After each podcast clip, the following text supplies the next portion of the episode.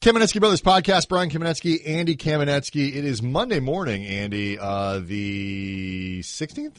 How we doing? Uh, doing it's the? 16th of October. 16th of October, a mere three or four days, depending on how good you are at counting, before the Lakers begin their season. Is is it is Monday, Tuesday, Wednesday, Thursday? So four full days, three and a half, depending on when you're listening.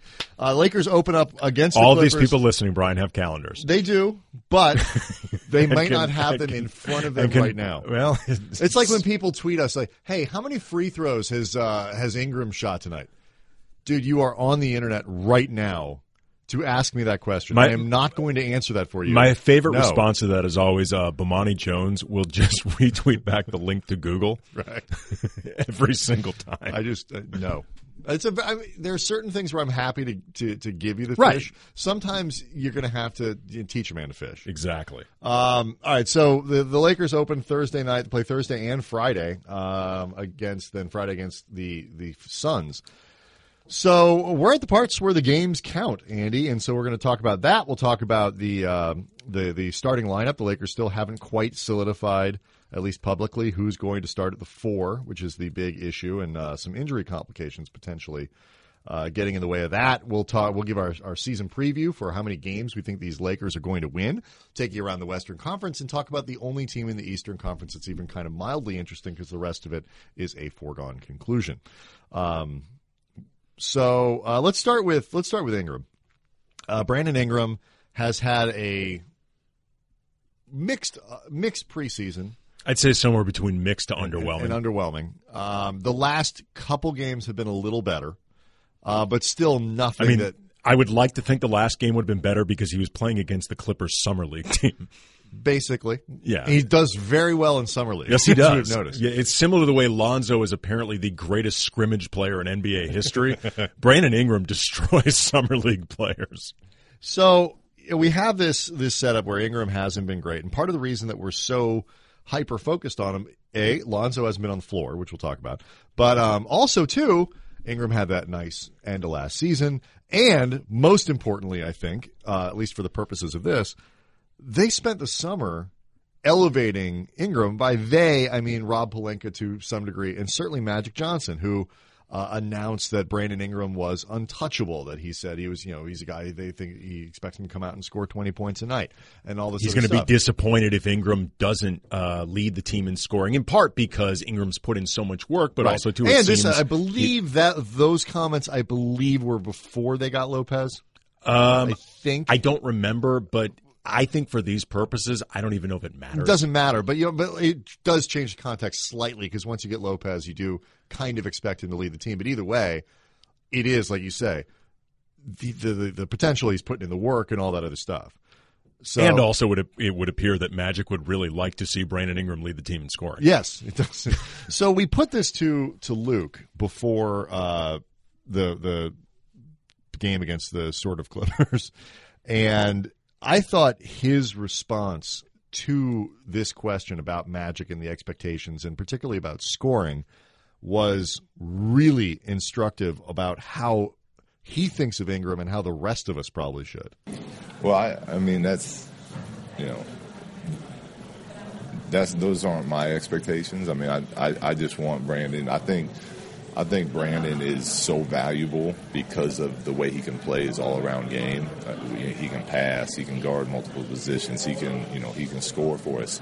So I think he's most dangerous when he's just out there playing basketball. Um, so if he scores 20 a night, I'm, I love it.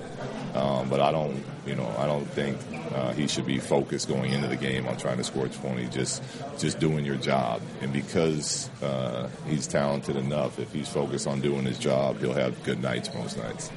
Thanks, everyone. Thank you. So don't, he's not he's not a scorer. Don't look at him as a guy who's going to come in and drop 20 for you a night because that's really not a not who he is and b that's not really you're not getting your maximum value out of Ingram if all you're focused on is scoring. Yeah, you know, people ever since uh, Ingram came into the league, the the comp that people have been throwing out with him is Kevin Durant, and because we often do these comps based on what's, you know, what's physically obvious Often? Yeah, often, and by often I mean All the time. You know, physically obvious. Whether you're talking about in the case of uh, you know Dirk Nowitzki and pick a shooter, they're both white. Right. You can- literally cannot compare a European player to anybody who isn't another European player. Right. Or, you know, genetically, we can't Yeah, do it. if it's a white player, you know it's going to be compared. You know the guy's going to be compared to another white player. And in the case of Ingram and Durant, a lot of this has to do with the fact that they are both tall, long, and skinny, which again throws out the obvious comp. And something I've thrown a, around a lot myself since uh, Ingram's rookie year. I think if you look at the actual skill set, he's always reminded me, at least potentially, of a rich man's Andre Iguodala. yes. And Yeah, you know, a, a good guy, comp. a guy that can fill up a stat line.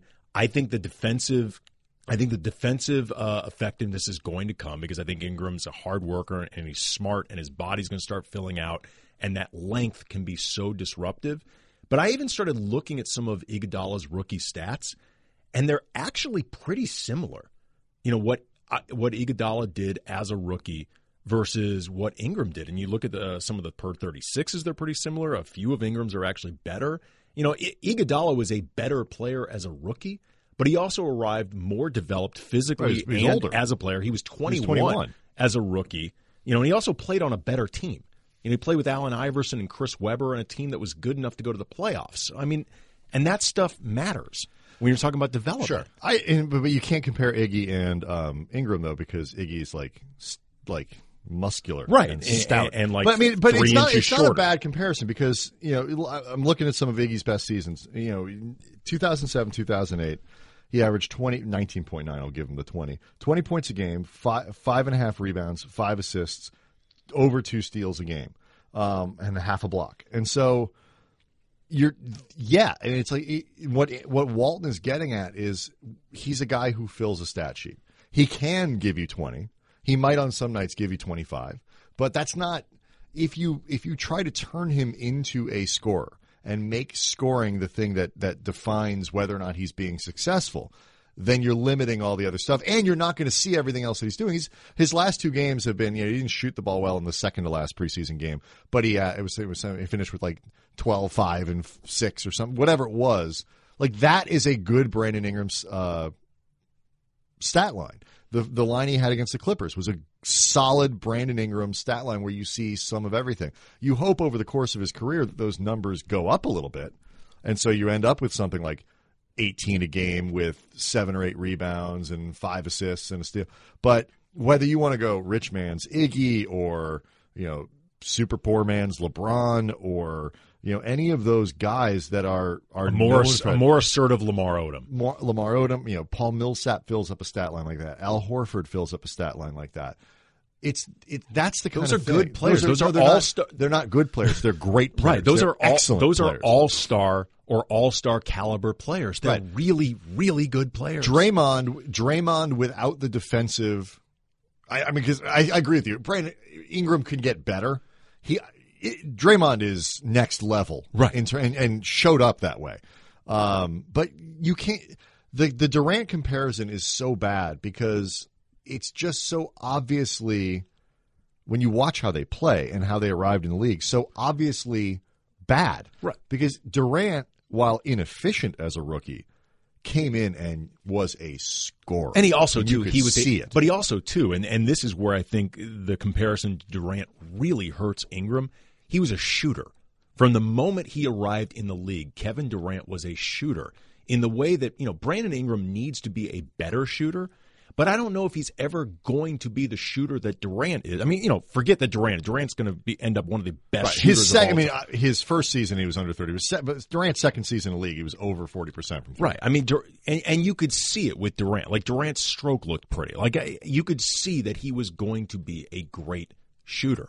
And I- with Ingram, maybe it will come around.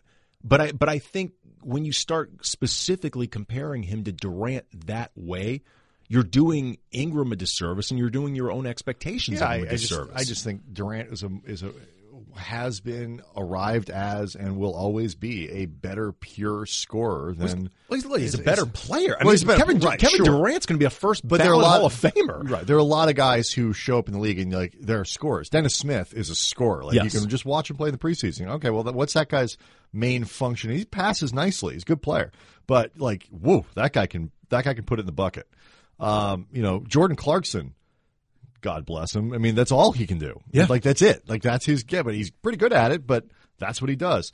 You know, they thought he they thought Ingram would be a shooter when he got in the league. It's part of the reason they liked him. But he's just there's certain guys you look at it and that that whole thing comes you know, they walk into the league and you can see that's what they do. Um and I I just, you know, to his credit, Ingram has internalized all of this stuff, and it's I think part of the reason he hasn't played well. You hear a guy at at 20 years old saying, you know, that he needs to remember to have fun, and that the coaching staff and the management is needing to remind him to have fun. It's sad. And it, it kind of makes you a little depressed, but it does show you how much he cares and how hard he's working. No, he's a and I'd rather have that than the alternative. Well, I mean, it's also too like the way Ingram has been talked about has changed a lot. You know, his first year, they they said we we know he's got a bright future. We believe a lot in his potential, but we're going to be taking this slowly. We know that this is a development process. You know, less than a year after that, he's being talked about as a franchise cornerstone, Cornerstone, untouchable. untouchable. In a summer where look, and I and I, I was talking to Trudell about this before the game uh, the other night, and he was saying about like you know which what team has ever traded a number two pick that showed the kind of potential that he did down the stretch, and it goes through a whole. List. I was like, well. I was going to say the Lakers. The Lakers, but, but they, the Lakers two months ago D'Angelo with did get two seasons, and still, there I'm were just some. but setting that aside for just a moment, setting that aside, the for just a team that pays Right, you, right. Trudell. Setting this is just we're just chatting. I know, but I'm just saying you But kind of other, walked other- into that. aside, aside from the aqueducts, what have, what have the Romans ever done for us? Uh, but you know, so I you know, I was like, okay, fine, I get that. Teams don't typically trade a kid like Ingram, you know, right off the bat for you know, unless something um, amazing is coming back because you know if they're looking good, whatever. But in a summer where you know D'Angelo was shipped out, and everyone theoretically, once they got that number two pick, was on the block. And you know, are they going to trade the pick? Are they going to keep the pick? And all this other stuff. Even if internally you think, man, somebody'd have to offer us like Westbrook to to make that move, or Paul George, or whatever it might be. Just you know, and even if that if that's what you're thinking, you don't say it by saying it out loud you change the conversation and the context around your player completely and that's what they did to ingram and the downside and we've talked about it we talked about it on air we talked about it here the downside to all the the, the narrative building that they're doing and changing the, the perception of the league and all that is they have put an enormous amount onto Lonzo and to Ingram. I don't think Lonzo cares about any of this. I think he will you know, skate and just sort of move through all of the noise. But some I agree. players hear it differently, and I think Ingram has internalized that a little bit more, and they got they got to figure out a way to get him through it. And I think once they do, he'll he'll be fine. But it's not going to come. He's not going to be an all star this year. He's not going to be an all star next year. Probably, I'd be surprised. I mean, I said last thing on this. I said I did a, a bet with one of the producers at a Spectrum on Ingram's scoring average this year, over under 13 and a half. I took the under. Which which side of that would you have taken? I think I'd take the over, but just barely. I, I think I'm looking at about 14. Because and the reason I took the under is because I think he's going to have more of those nights where he goes for 17, 18, 19. But every time he's also going to have three or four sevens mixed Sure. in there. Oh, absolutely. It just drags down. Like I said, that- I'd take the over, but I'd take Right. barely. The consistency it requires at the end to average 20 points a game, 19, 18 points a game in the NBA is remarkable, and people don't stop to think about that. I So agree. I, took the under on that, and I think it'll be close, but I, I think that's where we'll be. Uh, the Lakers still have to finish their starting lineup. They haven't figured out who that's going to be. Um, at the four, really is the last of the positions. Larry Nance, Kyle Kuzma is is in there, and then obviously Julius Randle. I said at the beginning of the preseason when they started Nance that I thought that would be a temporary thing, and once Lopez got back, they'd switch that. They haven't done it yet. No, they have not. I'm of the mind at this point that the starting lineup that we saw against the Clippers the other night is going to be the starting lineup on Thursday, even if Randle is healthy. Let's assume that he is. He's got the back rib muscle thing. Doesn't seem to be anything serious. right. serious. I hope not. He's on my fantasy team. Um, Plus, you know, best wishes. best, but also Julius. I have Jordan Clarkson on my fantasy team. I'm, I don't feel good about that either. Um, I do you think I'm wrong? I, I think I think we would have seen it if they wanted to try it the other way. Yeah, I I mean, unless they're going to really, really scrimmage hard in practice and take a look at it, and and I got to be honest, I'm disappointed that they haven't really taken a look at it during a game with Randle alongside Brook Lopez because I w- I want to see what that looks like mm-hmm. in an actual game.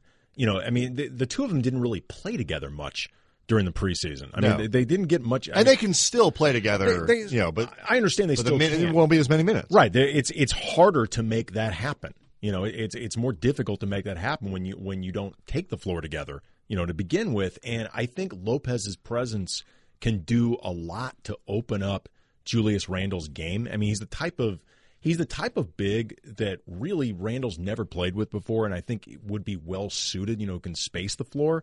So I'm I'm disappointed that Walton hasn't done that during an actual game. You know, and I and I can see some merits to playing Randle off the bench. You know, they could use another ball mover. You know, he's he's going to have Gets the it op- off the floor He- he when pushed- Lonzo's not in, and when they play, and when he plays with Lonzo, will be great finishing out on the break. Absolutely. I mean, I, I can see some merits, and I, I talked a little bit with Julius about it. And you know, while of course he wants to start because everybody other than Robert Horry wants to start. also in a contract year. um, yeah. No, Horry- I'm, I'm, I, I don't. Or Randle? Randle. Well, both. I mean, I don't know how, how they do it over there at Spectrum, but um, but I mean, I, I don't mean that as a criticism. Sure. I mean, Randle wants to get paid. No, I, I look, would, I would mean, want to get paid too. Will, we talked about this before. I think one of the reasons Jordan Clarkson was so willing to play that bench role last year was he got paid. Mm-hmm. He got paid before he was told you're going to be a six man, and that makes a difference. Talking with Randle about it, though, it's more important to him that he, he says, and I, and I actually believe him, that he finishes games than starts. Because all these guys really I think that's become that. isn't that becoming kind of the thing that, Yes. that players are sort of understanding. Yeah. But the but the thing about it is, I'm not sure he's going to do that either. I know. Um, and and I I will say I I am like you. I wish I could have seen it together and what it looks like. But that said, Randle had a pretty good preseason. Yes, in he terms- did. At least just in terms of the numbers he put up. Um, you know, the other night before he left before he left with the uh, the injury, I think it's something like 15 points and eight rebounds in 12 minutes. Um, so he's he's been active, and I think he's they're, he's doing what they want him to do. And so if he gets 28, 29, 30 minutes, and I don't think anybody on this team is going to play more than 33 or 34 a night. Um, I, I, I, I think he'll be okay. You and I have always said that the, the whole question of starting, it, you know, it's it's more of a media talking point. You know, it creates hot talk and and it's all, it's it's a player ego. Thing. It's a player ego thing, but I mean, floor combinations and who finishes games ultimately matter more. Yeah, it's just the floor combination part of it to me matters because again, I think Lopez could help Randle.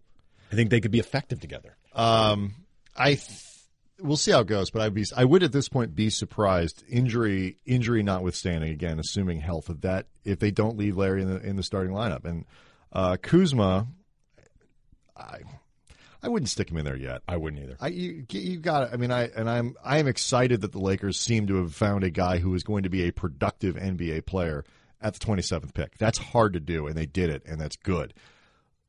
Kuzmania it's better to let let it build and you know 10 15 games in the season if he's just demanding 30 minutes a night all the better. I don't think we're quite there yet. Um but that's that's kind of it. You know, the Lakers are, it's going to be a little raggedy at the beginning. KCP won't be in the starting lineup for two games. He's got that suspension, which I think everybody has completely forgotten about. Um, Randle hopefully will be available on Thursday. Lonzo, uh, they expect to be able to practice this week, which is going to make a massive difference. At least they can practice the way they want to play uh, before getting out on the floor because they haven't been able to do much of anything. And this kind of gets into to our, our season predictions for the Lakers, how many games we think they're going to win. I think Lonzo not being able to participate in the preseason costs them two or three wins during the season, Good. um, just because everything is centered around him. Everything's gonna- new. There's, everything's you know, new. There's not much continuity from last year's You- roster. uh, if you believe everyone, you can't simulate practicing with Lonzo when Lonzo's not there because it's that different. And I don't think the, I don't think ev- players, coaches, everyone is lying. No. Um, and so if he's not I, there, I, I think Caruso probably does a you know a decent job as a watered down version scout. of He's Lon- a scout team Lonzo. right, but it's not the same. It's thing. not the same thing. And so I, I think this this costs them a couple games. Um, so that's you know if, if the if the Vegas over under is 34 and a half, and I was already at the under. Um, I think it's still there. I'm, I'm I'm probably inching a little closer to 30 now than I was right up at that number. Well, the other thing that's going to cost them some games, quite frankly, is this team still can't shoot. no. I mean, you know, Kuzma, you know, all of Kuzma mania that that's hit Laker, you know, Laker fans and and media, and he's really been good. It's overshadowed the fact that he has not shot well at all. 24% from 3. Right, and you know, Overall, eh, eh, he's over 50% from the floor. right, But- no, but I'm talking from distance three, because right. you know he shot the lights out in summer league, and my And reaction early in the preseason right, was hitting him again. early. And you know, my reaction was that's awesome. I want to see him do this against actual NBA defenders. And you know, I, I don't I don't know if either sample size necessarily, you know, what either one means. But right now, he's not shooting well. And other than, you know, Lopez and I guess if he's a part of the team, Caruso, like nobody's really shooting well from three at all. Luol Deng, 50%. Luol. Talk about your small Dang. sample size theater. But- But thi- but Yeah. it's going to be problematic for what they want to do. I think it was Memphis in the last few seasons has been really well known for not making a lot of threes, but they also were also well known for not taking a lot of Oh, and they're, threes. and they're also they're centered around playing a game where the goal is to put up 80 points a night. Right. And so, whoa, whoa, 90. Slow down. Although that's going to be a little different this year for them. Um, the Lakers are going to take a lot of threes. Yes. Like a lot. They're going to Yeah. be bombing from there a lot. And I don't mind it, but we should all understand that they're not going to be good at it. Yeah, I mean, they, they shot horribly. I'll, I'll go in through the the, percentages. Lopez hit 40% of his threes. Almost 42%. Yeah, taking which- a few a night. And um, to few a night. And I think he'll be somewhere between 35 and 40. He was at 35 last year. And okay, good. KCP, 25%. Brandon, I, I skipped Brewer's 33 because he's not going to play enough. Ingram, 25%. Lonzo in, in two games, 25%. Kuzma, 24%. Clarkson, 23%. Hart, 22%. Ennis, who was supposed to be good at it, 20%. And Randle, 20. That's terrible. yeah, I mean, that's, that I, is I think terrible. It, I think it will be better in the regular season, but not But good not- enough. it- better, not good enough. They're going to have a bunch of guys who shoot between 28 and 32%. right, which again, not, not good, good, enough. but for the particularly for the amount that they're going to take. So uh, it, it really does emphasize how important it is to get Lonzo on the floor. So a those threes are clean, they're in transition, they're uncontested, and whatever, and that they get easy points that finish at the basket because.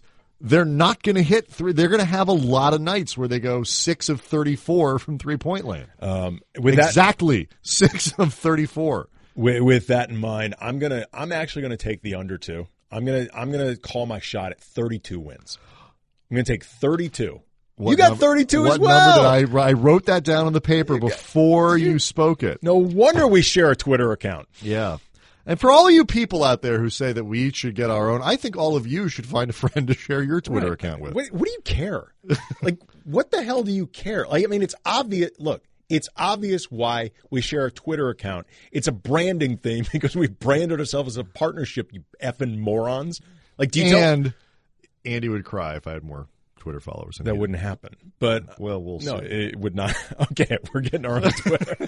but I mean, that's I know why. how to. I know how to find bots, and is, you don't. Is it really? That's probably true. is it And really? I will absolutely 100% fill my thing with followers with bots. Whatever. If it means having more than you, yeah, you. I would absolutely just. You and, will. and you wouldn't be able to figure it out. no, no, I'm not above it. I just Right. can't do it. Right. So, I don't know how to do that. um, all right. So 32. I think. I think. And uh, by the way, that can be a good 32. Yes. Um, I just. I wor- My concern is that they're going to get off to a bad start, and that'll kind of suck some of the air out of the balloon. But if Lonzo comes back and plays well, and Ingram is having a good season by the end of the year, hopefully, uh, they'll be in good shape going into the summertime. Uh, you want to look at the rest of the conference? Yeah. Okay. This is tricky. Like trying to trying to pick eight teams is not so tricky I think because I think there are still eight teams that are probably the clear playoff teams in the West, at least to me. Putting them in order though is really hard. It is hard. Um, do you want to start at the bottom or do you want to start at the top? Oh, doesn't matter. I mean, we know which. Let's okay. We'll start at the the bottom is sort of more interesting, but the top is kind of intriguing too, except for the one, Right. Golden State. Yes. Okay, good. You want to do your eight seed? uh, my eighth seed, I've got the Clippers. So do I. Whoa, Mind meld. I've got the Clippers. I agree. Uh, seven. I, I, I think the Cli- yeah, it just it's hard to figure out what the Clippers are going to be. And If also- everybody plays and they're healthy, they'll be. They got more depth. They've got too many Right. good players to be terrible. I just don't picture everyone staying on the court. and they're still and they're kind of already a little banged up. Like Gallo Right. punching people, and Blake is coming off injury, and Beverley's got a knee thing, and like just the the odds of this group playing seventy games together fully intact, right. Seems There are some people who think that, really like, long that. Milos literally is not conditioned well enough to play 82 games. Well, he's like he's like he arrived off the, the plane like smoking and all this Yes. other stuff. Um, I but I think they could st- if everybody's healthy, they could win 47, 48 games. I, agree. just think they'll be closer to around forty three or 40. Um, my seven, I got Portland. Stop! whoa. Get out of my head, man. I got Portland. yeah, they were an excellent team after the Nurkic trade Yes. last year, and, they will And- get in this year. full season of Nurkic, I think will make a big difference. Um, they're going to have to account uh, for uh, what's his name scoring. Uh, they they moved him to the Nets. Um, Allen Crabbe, get Crabbe in the, but that'll be fine. shooting, but they've they'll got figure enough. it out. They got a, they've got a plenty of dudes there. Number six, the Timberwolves. Interesting. I got the Timberwolves at six. I have Denver, but I almost put. I was really close to putting the Denver, uh, putting the Denver at five. See, I got Denver as nine. I got Denver missing. You have 'em plays. out. Yeah, I, I'm. This is how much I'm calling my shot. We're going to have a repeat of last year, where Portland and Denver have the exact same record, but Portland has a better head-to-head. Now I'm worried. I'm actually like literally forgetting a team. Um, but yeah, I've got I've got Denver barely missing. See, I have Denver. I I was oh Who'd you forget? Houston.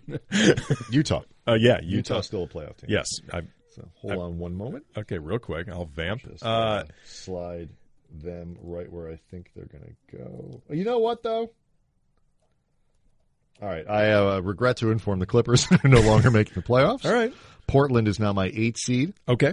Uh, the Jazz of Utah, who are much more nondescript without Gordon Hayward, but are still a good team, and, And they're gonna be a mother Mu- to score yeah, I mean, every night it's just going to be like, this sucks. I do not want to play this team, and that will get you 47 wins yeah, in the NBA. I've got them as my. I've got them. and as I my, now have them as my seven. seed. I've got them as my five. okay. I actually think they're going to be that hard to score against, and I also think Rodney Hood is going to announce himself this year. With authority. Ro- Rodney Hood can put it up. I, I think Minnesota is going to be good, but it's going to take a little while to figure it all out, and they they they've got some spacing issues. I love. I mean, the Nuggets are going to win a lot of games, 147 to 142, which first of all makes them amazing. Mm-hmm. Oh, yeah. to watch. Um, that offense last year was the best in basketball once they made that in the second half of the season. Once they made that move with uh, uh, Nokic, or they, they they got rid of Jokic. of Jokic. They got rid of Nurkic. they tr- they stopped trying to play Nurkic and Jokic together, who I called Nokic. Um, and uh, Gary Harris got healthy Yes. and came back, Yes. and he's really good. Yeah. and so And Millsap is and you add Millsap, we- you know, a, a perfect under the radar thing that's going to make uh, Jokic a better player. Jokic is already awesome, except he can't defend. Um, I Jamal Murray is great. It's going to take. They, they're not going to play defense, but if they are even average, if they can get themselves to average, and sometimes if you're really good offensively. The track meet thing just gets teams to, to take bad shots in, whatever. particularly in that building. Yeah, because you just feel like you have to you have to keep up, and your shot selection goes down. So I have Denver uh, as a six seed, keeping in mind that my predictions are a little fuzzy now because I forgot a team. Right. Uh, so my five was Utah. Your Right, five is it was Minnesota. uh, my I do think it's going to take a little while. my four is right San. Antonio. I agree. Um, I you know Kawhi Kawhi actually I think might win MVP this year. If uh, this, but if when he gets on the floor, Wait, when he gets on the this floor, is not good. I know. Assuming assuming he can play, you know, seventy five games this year, I think he could end up winning MVP. He's, good. that good. and, And, also Lamarcus seems uh, into the idea of being a Spur again, which is which is helpful. But I also think you know Pop is not going to pace them. I think to win as many games this year. No. and, and depending on Leonard's availability, he may not have. And they are of the four teams that are clearly better than the other teams in the West. Mm-hmm. They're the best of the of the uh, they're the worst of that group. I think pretty clearly. Uh, my number three is Houston. Okay, Um, I have OKC, Yeah, um, got my number two is OKC. and the reason I have OKC at three and not two, and I think the difference between those two teams could be one win. sure. um, is just because I, that hey new thing going on factor is bigger with Oklahoma City than it is with Houston, um, where I think Harden is just going to be that much better with CP taking some of the ball handling and, and, and scoring pressure away from. I actually think that'll make Harden more efficient and more dominant than he was last year, which is saying something. Um, whereas the Thunder what Russ has got to pull back a little bit. They've got to figure out how they're going to get Melo in there. They've got a couple other moving pieces from the you know from the offseason before the Melo trade. I do think integrating George with Westbrook wouldn't have been that hard, but now you add the Melo thing and it gets a little more complicated. And I think they'll also pace Russ a little more because they won't have to run him as hard as they did last year. So I think they're maybe a game or two worse than than Houston, but pretty tight. Yeah, you know, it's funny. I mean, everything you're saying makes sense. I think though that they're going to offset some of the issues they're going to have with a with a thin bench beyond Fat Ray Felton and Patrick Patterson and I guess Jerami Grant at times by the ability to stagger Russ, stagger Paul Oh, yeah. Stagger Melo, which also though I think is going to alleviate some of the chemistry issues because you're gonna you're gonna have opportunities to let all three guys run the action, you know, No, without the other two.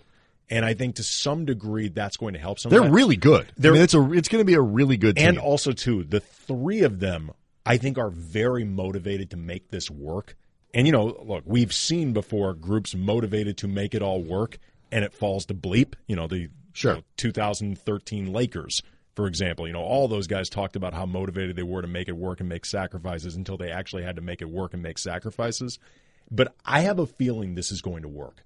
I really do. I have a, I mean, Russ Russ has put all ambiguity to bed by He's- signing right, that he's extension. I, I, I absolutely think it can work, and not only do I think it can work, I think they have a puncher's chance, as does Houston, against Golden State. I mean, not much, No. but at least you know something. One Problem is they're a puncher against a better puncher. right, one weird injury or something. You know, Steph isn't healthy or KD's not healthy, whatever it is. Well, that's why that you brings do them thi- back. That's why you Yes. do this. That's why you do the stockpiling. It's not because you think you can be better than Golden State at full strength. Nobody's better than them at full strength. But you put yourself in the opportunity to capitalize if something happens. Right, and, and when you're as good as, as Houston and Oklahoma City and San Antonio and you can't go. You can't. You're too good, Right. to tear it backwards and, and kind of wait it out. You just you can't do it, um, and so you have to just say, all right, well, this is the world we live in. Let's try to make it work. Um, the Warriors are scarily enough better than they were last year. Yeah. when you start adding a year of KD being completely comfortable in that, and they, you know, Steph and those guys all understanding how that works, and then guys like Casspi and Nick Young and whatever coming off the bench, they're they're deeper this year than they were last year. Plus, you're reuniting Team Cinnamon with Which is- Nick Young and JaVale McGee. Team awesome. Cinnamon. Uh, team now, well, now that I have the Clippers out of the playoffs, I think we we know my answer to this. But the, a, a team, we'll say a, a team that didn't make the playoffs last year, one of the the dregs down here between New Orleans, Dallas, the Kings, uh, the Lakers, the Suns, Memphis, I guess is in it. And Of those teams, if you had to pick one that might surprise, Well, the Pelicans are just going to be a surprise. Like, no matter what they end up doing, like, I 'cause have. they should be the answer to this question, right? Look. they have two of the best front court players in the NBA and an excellent point guard. Hi, Mike Trudell. How come I never get invited on this podcast? Because you're on air when we started. You have a show. You're like doing your show. How you guys doing? Good. Good, How man. are you? How are you? Just want to say hi. Okay. Thanks. All right. Thanks for coming. We're almost done with the we're almost done with the basketball portion. Otherwise, we would uh, invite you to stay. invite you to stay. But we're almost done with the, the with the round ball. We'll have you on the next time. Will you come on the next time? Yeah. It's a formal invite. Got some free time. Okay, we cool. may never record another one again, though. Just so you're aware. that was Mike Trudell. Like they should be the answer to this because Jrue Holiday has made an All Star team. That that's a big three. That's like legit. when but I, when I say they're surprise, the surprise team, I mean like literally. I have no idea what's going to happen. Like, I don't know if this can work stylistically. I don't work if they know if they can stay healthy enough to that even if it works stylistically, it'll matter. I don't know if by the trade deadline Boogie's going to get unloaded to a contender, and you're going to see like Boston move Jayson Tatum and Jalen Right. Brown for Anthony Davis. Like, I anything could happen with this team. I could picture them being a five seed. Like anything it's could possible. happen. I mean, like just because the, you start with the basic starting point of they've got two of you know the ten best players in the NBA, Fifteen. fifteen. I mean, AD is in the top ten, Yeah.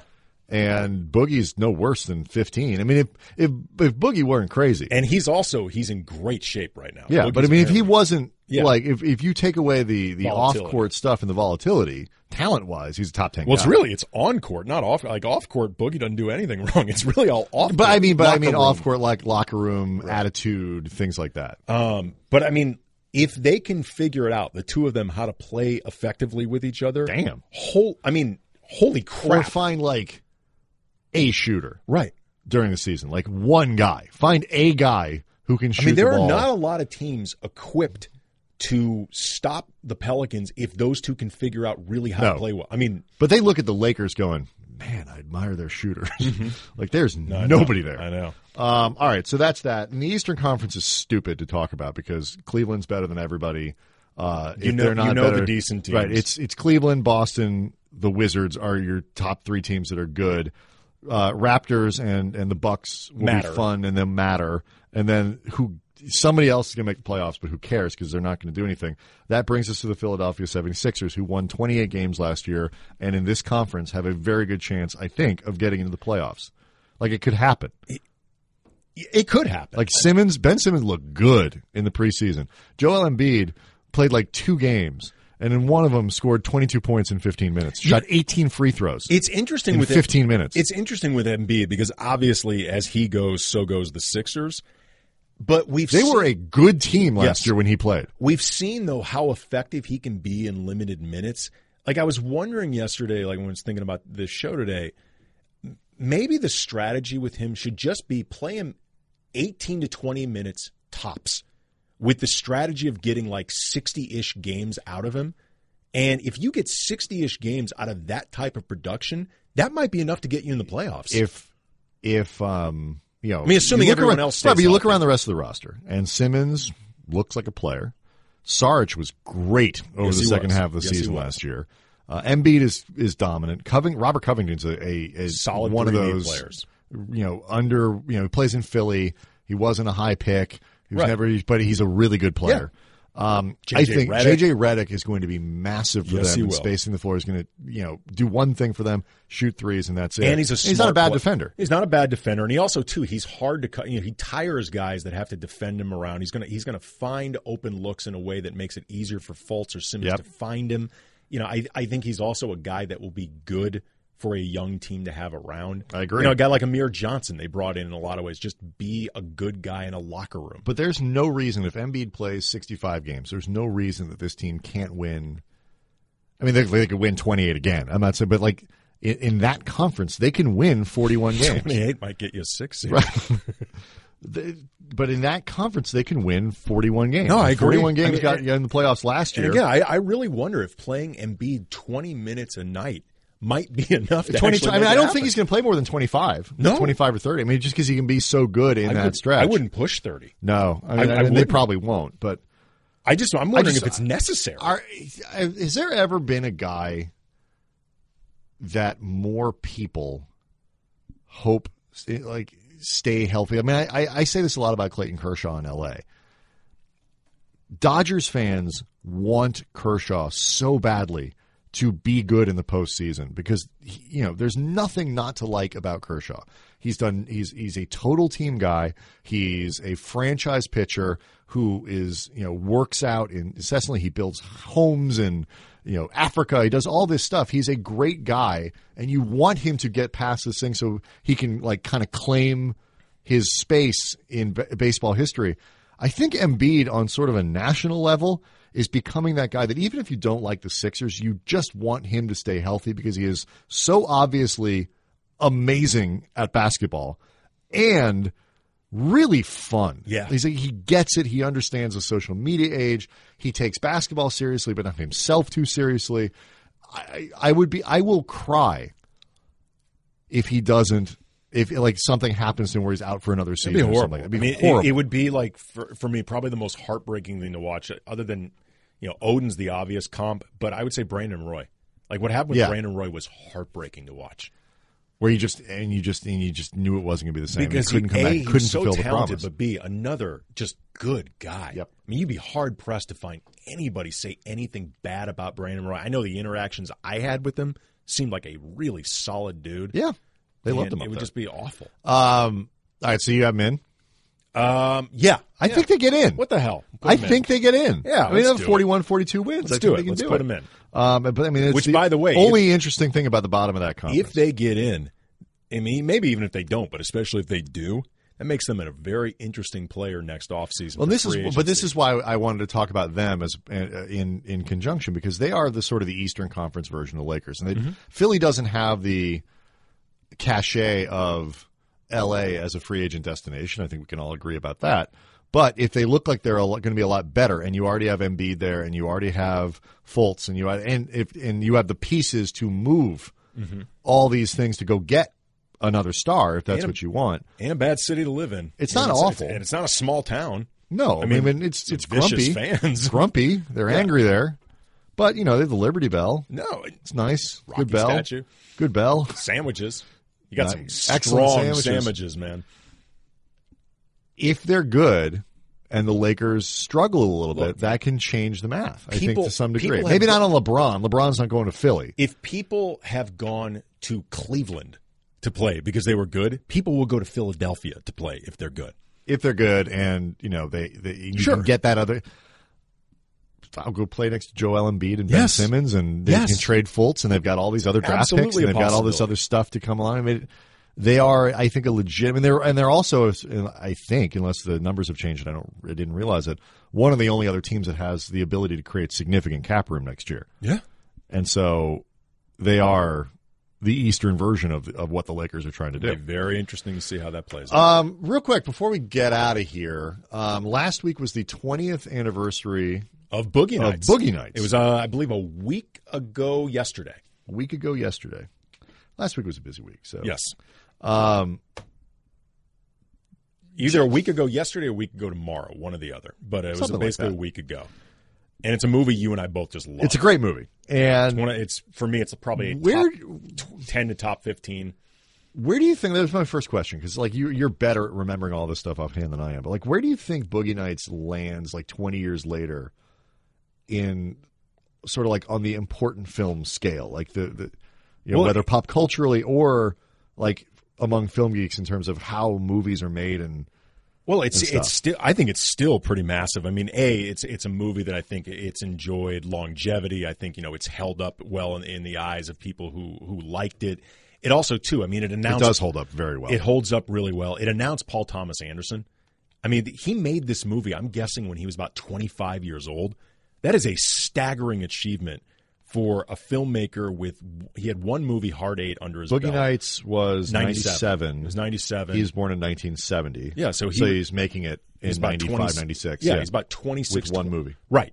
And I mean, the forget one like, really good movie. Hard Eight's a really good It movie. is a really good movie. But I mean, like, forget just like, forget how the quality of Boogie Nights. You know, eh, like the the way it's shot. You know, I mean, it's a it's a really Those- ballsy movie. Those sequences, there's a lot of that. Like we make a huge deal out of the the scene in Goodfellas where they walk in the back of the club. Yeah, all the to Copa- Copacabanas. right? And and there's a lot of that oh, there's two or three. in Boogie Nights where, and it, what's what's The opening scene Yes. Mm-hmm. uh, at their version of the club, which is basically their version of Copacabana. There's the pool party scene, which Yep. is a lot of it's unbroken. I and what's amazing about that is, and what's amazing about Boogie Nights is, like you start to go through it and like everybody's in that movie. Yeah. Like everybody, like I was, I, I wanted to try to pull up the clip of, uh, you know, of Wahlberg at the very beginning when he's telling his the girlfriend that he's dating, you know, that he's going to be a bright, big, bright, shining star, which obviously becomes a theme throughout the whole thing.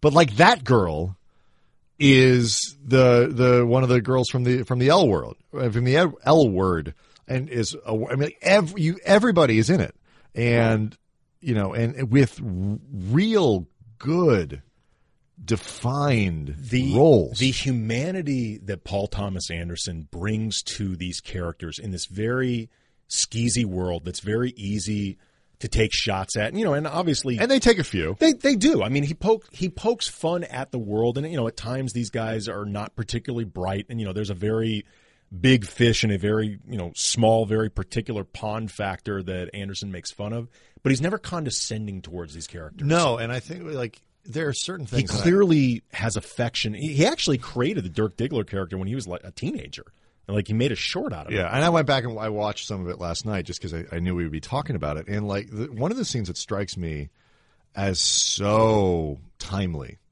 is the one where, um, geez, who's the actor who comes in to talk to the colonel? And uh, it's uh, Philip Baker Hall. Philip Baker. Right, he comes in and is trying to explain to Burt Reynolds that film is dying Yes. and video is Yes. the future, which any red-blooded American male knows turned out to be true. Yes. but it's that that thing of you know, and they do poke fun at Burt Reynolds feeling like he's an auteur and he's making films and he's so proud of himself. You know, he said, "We made we made a movie, like we made a real film here uh, with the you know the Brock Landers features."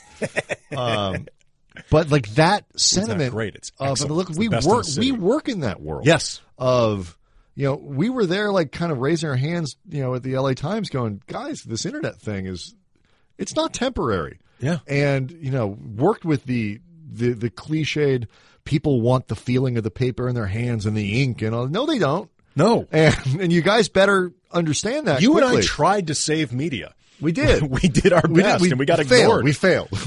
but like scenes like that, that you know, yes, you're making fun of porn films, and it just seems so weird. The idea of going to a porn theater, Yes. seems so weird. It's now. very strange that that ever became a thing. Like that's one of the things we talk about a lot about the death of like communal experiences. Like everybody's just wrapped up in their phones. And they're this is one place where it's probably better Yes. for everyone. We can all just do this in the privacy of our own home, and we don't have to go to a theater. that really, uh, really was never meant to be a group this setting. This thing. is an improvement. Yeah, you know, we all should look up from our phones every once in a while and, and look people in the eye. Not while we're doing that. the the, uh, the scene to me that's always struck uh, stuck out with me the most in Boogie Nights is the the coke sale scene with Alfred Molina. With the kid throwing firecrackers Right. in the Well, back. to me, what's amazing about I mean, it's you know, it's an awesome scene. I, I think for a lot of people, it's the scene they remember Right. the most. But to me, what's always struck me is so amazing about it, you know, beyond like the Night Ranger and the Jesse's Girl and you know, like Co- Cosmo. He's Right. Chinese, you know, That's throwing, just what they do. throwing the firecrackers around. Alfred Molina just the silk robe. And Oh, the, silk robe and the- you know the the. Russian roulette. Yeah. Like what's amazing about it, and I, I I don't know if I've ever seen this before in a movie, is the more tense that scene grows. Like where you can see, like, oh my, this is spinning somewhere bad. Like bad things are going to come from this. The funnier it gets. Yeah. Like it actually becomes so absurdly tense and so absurdly dangerous that it becomes funnier. And that's hard to It is do. hard to do. You're right. Um, I also was looking up a little bit about Boogie Nights, Brian. But also, too, but real quick on that, scene, has anybody named Todd ever done anything productive in anything? like, shouldn't they have known that scene was going to go downhill because Thomas they because they invited a guy named Todd to the thing. yeah, Todd's help nothing. no. um, I wanted to bring up real quick some uh, casting uh, choices I learned about uh, through IMDb or Wikipedia. Uh, the original choice, I think the original choice, or a guy who was offered it at least for Dirk Li- uh, Diggler was Leonardo DiCaprio. And he loved the script. He turned it down because he had a conflict with Titanic. You know what? And, I was And gonna he say- actually recommended Mark Wahlberg. I was going to say Wahlberg has DiCaprio is too polished and was too polished. I think at that part point of his career as an actor, um, whereas Wahlberg, I think, still ha- Wahlberg could play dumb, so to speak. I think dumb and endearing in a way that I don't know if DiCaprio would have pulled off. I think you would have been sitting there going. That's Leonardo DiCaprio. Too much. Not Leo's fault. But, but plus, also there was this joy of seeing this out of left field choice with Mark Wahlberg, Yeah. crush the role. You know, and he and actually turned into a really good actor. Mark Wahlberg's actually a really good actor. He is. Nobody would have seen that coming. At, but at the time, no, No. I- no. I mean, he had done like Fear I was and the about to say, I'm Basketball looking it back up, and like he, it's not that it was his first role, no, but it's not. He'd never done anything like that. He'd never been a lead. but and the, there was something. He was just so. Like the the, the, the optimism and the innocence of him playing that And, you know, character. like you said, kind of dumb, which worked with Wahlberg's I mean, he's the doing the karate stuff, Yeah. and he's like this, that, and whatever, and you know, but but he wanted so badly. I mean, all these people just want so badly to be noticed, Yeah. in some way, you know. And you know, William H Macy wants to be noticed, if nothing else, just wants to be noticed by his wife, Yes. who will stop bleeping people all the time. And by the way, wonderful casting choice to have Nina Hartley play that role, uh, real life porn star. actual porn actress. I But- got all these. you know, uh, I mean, there may not be a sadder character in the movie than Don Cheadle. Yeah. Uh, well, I was going to say Little Bill's pretty. Uh, Little Bill's pretty bad, but like Don Cheadle, Don at Cheadle's least is sad. sort of younger. Yes. and And he's so trying to find his identity throughout You know, the entire movie. that scene where he's selling the stereo to the guy, so and he's great. got him all, he's got him roped all the way in, and then he puts in the country western. Oh, it's so and, great. And he's, and he's like bopping. He's like, "You move, you, you can do it. You, know, let it out. Like I know you want." And the guy's just like, "I gotta go." Casually drinking the coffee while he's uh, Right. swiveling his He- but it was such a good sales pitch right up into the point where he he uses his hook. I'm the cowboy guy, Right. And it fails. And then, real quick, uh, Jack Horner, Burt, uh, Burt Reynolds' roles. Here are some of the people that were offered it and turned it down. Jack Nicholson. No, I don't like it either. I like Jack, but I don't like him for that role. No, it's because it, he would have been too. He would have. You know what he would have done? He would have done The Departed. I don't think he would have done. version. the- he would have done a done version of a porn version of The Departed. I don't know if he would have done that because I don't think the script would have allowed it to him. And I, frankly, I don't. I don't think Paul Thomas Anderson would have allowed it. yeah, it's a Um, little. but I strict. I just think it would have been too much persona. Harvey Keitel, who I just think has the wrong voice. It's a weird thing. He does, but. I think he could have done it. I think Keitel would have been good. Um, Um, Burt Reynolds and Keitel are in that same like where there's something about their the arcs of Burt Reynolds particularly the arc of his career that really makes it say, work for there's that a, there's an art imitating life factor, which I think people Reynolds. picked up on. And, oh, and oh. certainly he did. Oh, when you he read the interviews and stuff like that, He did, even yeah. though he, I mean, famously hated the role, hated the movie, fired his agent after it. He hated Paul Thomas Anderson. Uh, uh, Anderson offered him a role in Magnolia, and he turned it down. He's like, I worked with him once. That's great. He was apparently uh, a pain in the ass, Burt Reynolds, on the set. But you know, he's. It's easy to forget.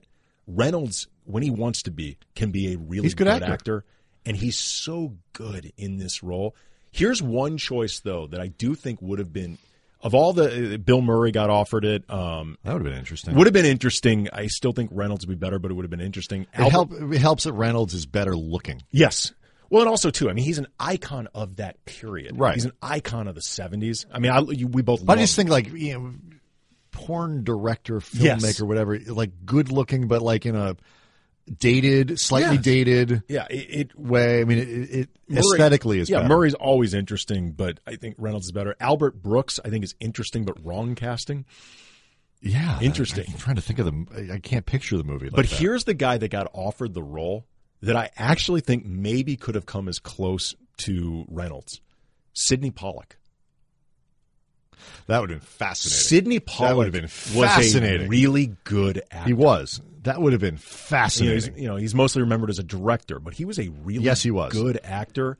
I mean, he he doesn't have the quite the right look as Reynolds. no, he's not skeezy enough. Right, and and the art imitating life factor isn't there, but just from a pure acting, It's the t- it's a testament to a movie where you know it's good when you have trouble inserting other Yeah. people in the role. yeah, Where you just say no, that doesn't work because the experience is so different that you can't picture it with other people. Whereas bad movies, you can plug in anyone. It but happen. but at any rate, I mean, it, Reynolds is so great, and the movie is just so God, just. I'm just you go through it. And there are so many people in this movie. I know. And the quality of the actors are so good.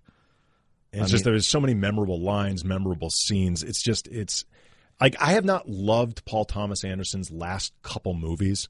Um, you know, I I couldn't get into Inherent Vice, and I thought The Master was interesting, but Oh, Scotty. Kind of is up there for sad characters. Oh, yeah, that. Philip yeah. Seymour Hoffman's character. That's that's pretty sad. Um, yeah, I know, doubly now when you think about Yeah. what unfortunately happened with him. But it, Boogie Nights ultimately, though, like made it clear to me when I saw that movie. I will see every single movie Paul Thomas Anderson ever makes. because you're just like you watch that and you're like I want to see what he what he does. Yeah. I will always want to see what he does. just so then, uh, very few movies, and we uh, just to, to wrap it up, can put can put characters in positions where you, you you know they're not there because it's like if you know you have other alternatives, you know, but like you you don't you see very quickly how Roller Girl gets from point A to point B. And that's like this is for better or for worse, and really for worse. This is a place where she can well, the limo we learned. I mean, we Right. ultimately you can be a you can be somebody yes. that she you know she couldn't be in high school. She sits down, takes that test, and she's like, I I, I can't do this. Um. Anyway, great movie. Fantastic movie. Uh. All right. Lakers start on Thursday. Yep. We'll talk about it next week. Bye.